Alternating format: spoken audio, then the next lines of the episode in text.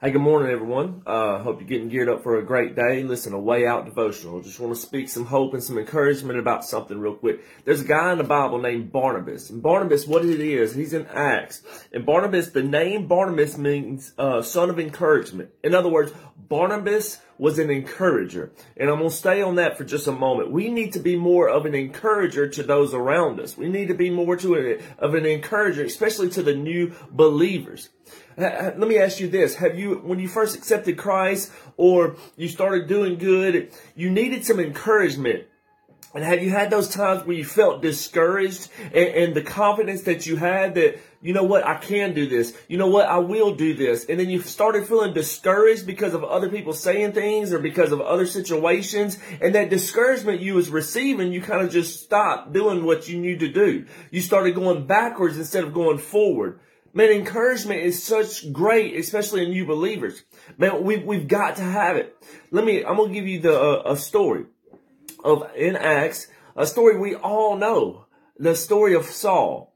In Acts 9, Saul was this day, the certain day, he was picking up, going to persecute Christians. He was going into the place. And I'm going to say it like this. I'm going to talk about those that may be in addiction or just any other lifestyle, but let's just talk about addiction. Maybe those that are in addiction, uh, they, they were going to the dope house or they were going to do, they were living in a life of sin and, and just chaos and wreckage and everything else. And they were doing that. And then Saul, what Saul happened as he was going to persecute these, uh, Christians, suddenly, boom, suddenly Jesus showed up. And, and, and, transformed his life. Jesus showed up and gave him a revelation of who he was. Jesus showed up and spoke to him. And at that point in time on the road to Damascus, Saul surrendered to Christ. I've heard about it. I went, um, to the bridge the other day to speak, and I met a gentleman. He was telling me, he's like, "Man, Chris, your story is just like mine. I related to everything you were saying." And he told me about his salvation experience. And his salvation experience was in the dope house, where he was at in the dope house, where he was going, living in hell when he was going and basically persecuting Christians when he was going against everything God was saying. And in the dope house, man, God met him right there suddenly, and just like how He did Saul. And so the rest of the story of Saul in chapter 9 is he goes, he's blind for three days. Ananias comes to him and encourages, I mean, Ananias comes to him and speaks to him, lays his hand on him, baptizes him and everything of that. And then next we see Barnabas come along.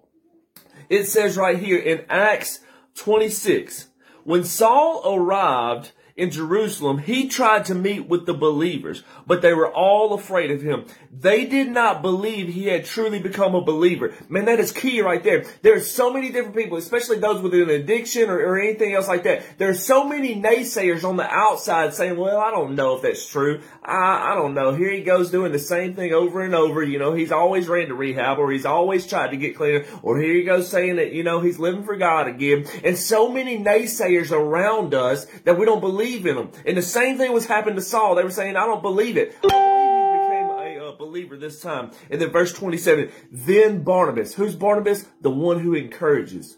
Then Barnabas brought him to the apostles and told them how Saul had seen the Lord on the way to Damascus and how the Lord had spoken to Saul. He also told them that Saul had preached boldly in the name of Jesus in Damascus. Listen, Barnabas was a key factor in Saul's life. Barnabas was the one that spoke highly of Saul. When nobody else believed in Saul, guess what? Barnabas believed in Saul. Listen, we need to be more Barnabas in a, in a world full of Sauls and a world full of people that have went and strayed away and then suddenly had a revelation of Christ surrendered their life and now trying to live right we need a life uh, of Barnabas. We need a, a people of Barnabas that, that's going to encourage them, that's going to believe in them, that's going to stand in the gap for them. Yes, I've heard it said like this. They're going to be baby Christians. New believers, when they accept Christ, they're going to be baby Christians. What do babies do? They mess up in their diapers. They're going to have mess ups. The same with new Christians, baby Christians. They're going to have mess ups. The question is, as my pastor and uh, at Anchor, Pastor David, are you willing to clean up the messes of the baby Christians around you? Will you be a Barnabas and stand in the gap and believe for the new believers. Believe for the ones who had an encounter with Christ. When others are not believing in them and just trying to question everything they're doing, will you be the one to stand in the gap? There's something about encouraging the new believer.